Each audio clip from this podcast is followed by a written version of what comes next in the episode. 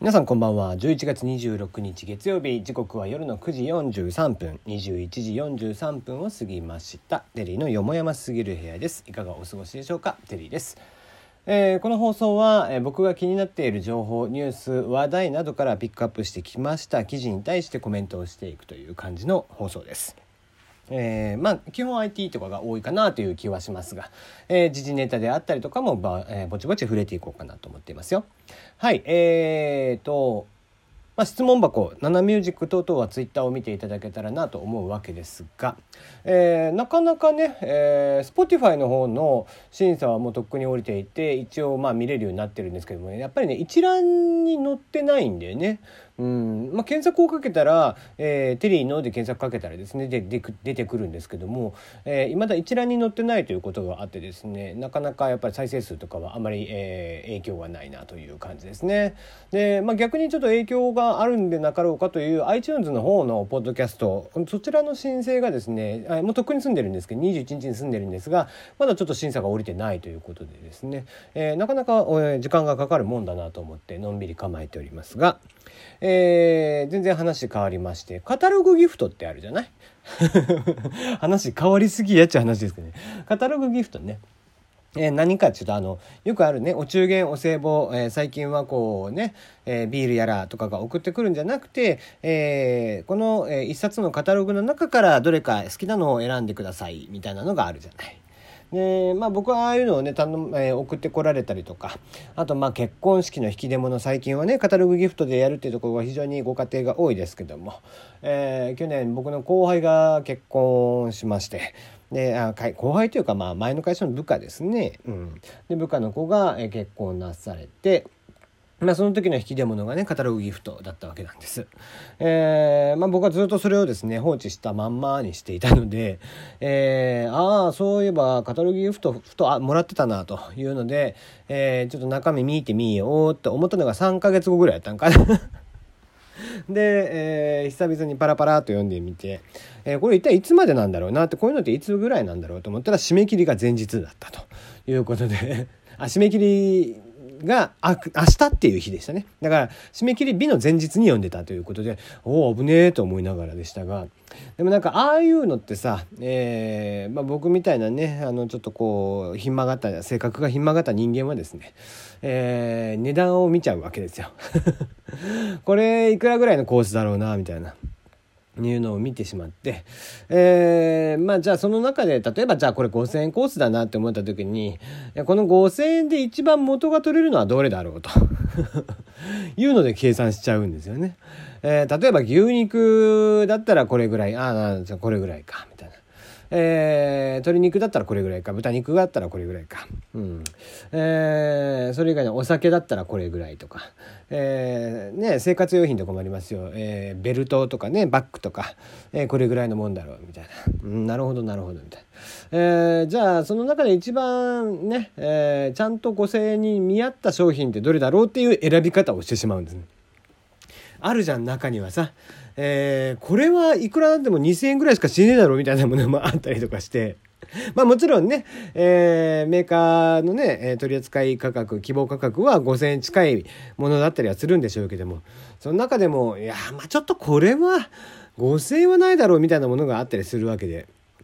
そういったものはね、えー、じゃあ除外していって、え最終的にじゃあ何が残るかというと、毎回毎回結局なんかお肉食べてなってなっちゃってお肉を頼むみたいなね、ことが多々ありますよな。ああいうのってこうね、うん、なんかカタログギフトねありがたいんですよ、えー、正直ねそんな結婚したご夫妻のね顔写真付きのマグカップとかもらってもしゃあないわけですよ あんなもんね。えー、マジでそれね引き出物パッて開けた時にそれ入ってた日にやって話ですよ。まあ昨今する人もあまり少ないとは聞きますが。ね一昔前はあったもんでさ、ね、お二人の名前が入って、えー、ねえー、結婚記念とかっていうのでこう商品が入ってたりとかしてそんなのもらってもしょうがないよねみたいなのがあるよね。ま、だからやっぱそう考えるとさ、えー、下手な商品渡すよりはカタログギフトみたいなのがいいわけで、うん、引き出物って大体5,000円ぐらいなのかな返すのがね。えー、引き出物なしでいいから差し引きできないもんかねって思うよね。か引き出物とかさそのお料理とかも別に安くていいじゃん。なんかねあのいいと思うの。結婚式のスタイルなんていうものはいろいろあっていいと思っていて。だからね別にその参加費1万円ぐらいでさ1万円とか1万5,000円ぐらいでビュッフェ形式でとかでもいいんじゃないの？うんレストラン形式とかでやってくれる方が一番気楽だけどな俺は。ね最近はそういうのもあるじゃん、えー、人前式ですよね。うんなんかパーティー形式でさ会費がいくらでってなってくれたらもうそのっちの方がありがたいよね。うん、別に引き出物もいらないし、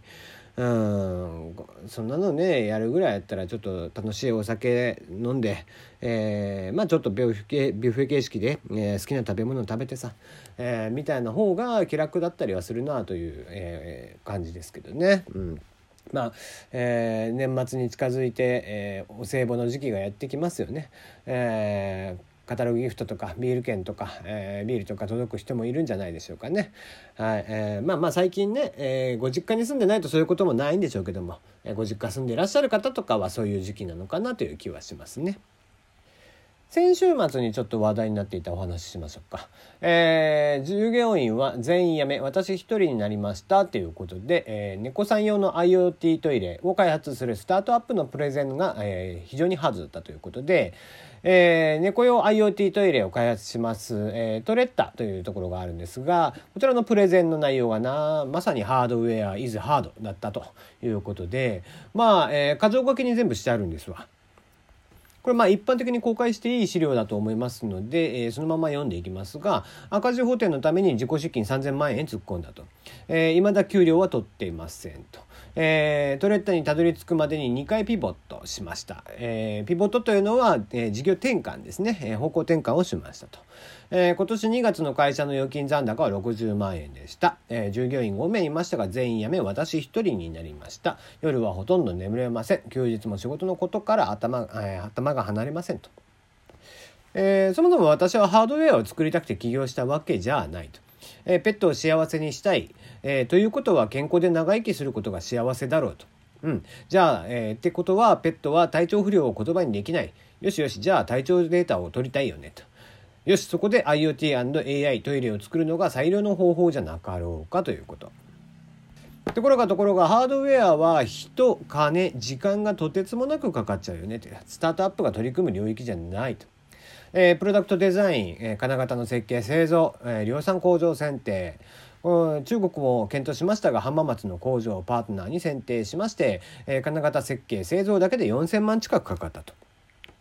ところがところが最終テストでエラーが発生しまして金型の修正に3ヶ月、えー、クラウドアプリが口を開けて待っていると。いう状況ですね、えー、ソフトウェアの方はもう準備満タンだったけどハードウェアがやっぱり追いつかないと。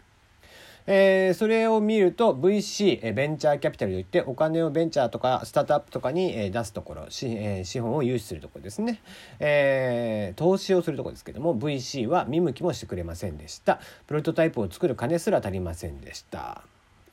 当然ながら身内や友達にお金を借りたり出資してももらいました、えー、アクセラレータープログラム、えー、プログラムに参加しまして CVC からの出資をしてもらいました。出資実績をてこに、えー、政策金融高校から資本性ローンを受けました。授業に失敗して資金調達の分が解けてしまいました。ピポッとしました。株主から叩かれました。北九州 IoT でプロトタイプ作りました。VC ではなく個人投資家に出資してもらいました、えー、累計の調達額はなんと2億を超えていますがそれでもまだ足りないですと。いうことですね。うんえー、まあそれを見て何ちゅうかこうまあそれは当然だろうっていう気がするんですよね。え、昨今スタートアップベンチャー、えー、いっぱい出てきてますがやっぱり軒並み出てくるのはほとんどが、えー、IT ですねもちろんその、えー、サブスクリプションモデル月額制で、え、家具の貸し出しであったり、え、電化製品の貸し出しであったりみたいなことをやっているスタートアップもありますでも、えー、物を作るというところハードウェアをそのまま作っていく、えー、ものを作っていくというところっていうのはやっぱりスタートアップではなかなか厳しいですよね。うん、まあ正直これに関してはそりゃそうだろうとしか僕は思わなくて、えー、なんだろうなその IT だからスタートアップだからよし夢持って頑張ろうっていうのじゃとてもじゃないけど追いつけない、えー、なぜならそこに、えー、ご自身でも語っているように人金、えー、時間というものがものすごくかかってしまう。えー、ソフトウェアとかっていうのはよし、えー、エンジニアが作ってみようぜって言って「おお」っつって作ることができますでその日に「できた!」って言ってテストをすることができるああ動かないよねって言ってすぐバグを直すことができるところがところがハードウェアというものはやっぱり金型とかがあって工場とかがあってそこにお願いをしないと作れないものってなってくると時間もものすごくかかるしお金もものすごくかかってしまう自社で内製できるなんてことはほとんどないわけですね。じゃあその結果うまくいきました。じゃあ仮に売れました。ヒットしましたって言ったらどうなるかっていうと当然真似をするところが出てくる。実はこの猫用 IoT トイレというのはすでにシャープさんが参入を決めていて、えー、今後シャープさんも出してくるはずなんですね。でしかもすでにあるんです。アマゾンとかでもすでに売ってるんですわ。ででした時にやっぱりすでに成功しているところであったりある程度売れているところもっと言えば、えー、シャープみたいに資本力があるところが参入してきた時にえー、この資本力がない、えー、スタートアップというのは全くもって歯が立たないんですね。えー、IT の会社であれば、すぐさま、えー、DMM さんとかね、M&A が得意なところが購入をするみたいなことも多分あるでしょう。ところがところが M&A っていうのは、やっぱり、えー、物は持ちたくないっていうのがあるので、基本的にこういったハードウェアの業界で M&A っていうのはそんなに頻繁ではないですよね。うん、でした時に、えー、じゃあどうなるかというと資本力対、えーまあ、スタートアップっていう話になってしまってやっぱり資本力が勝ってしまう、うん、M&A をじゃあしようバイアウトをしようとしてもなかなか買ってくれるところも出てこない、うん、割とこれ万事休すかなともうし、えー、しね八方塞がりな状況まで陥ってるんじゃねえかなとは思ってますね。うん、まあもちろん僕は猫好きで猫飼ってるし、えー、こういったものは普及してほしいというのはありますが現在プレイオーダーで1500名ということ、えー、お客さんがですねが月額500円45万の収入で一体いつ2億を返すのか、うん、まあちょっと気になるところではありますよね。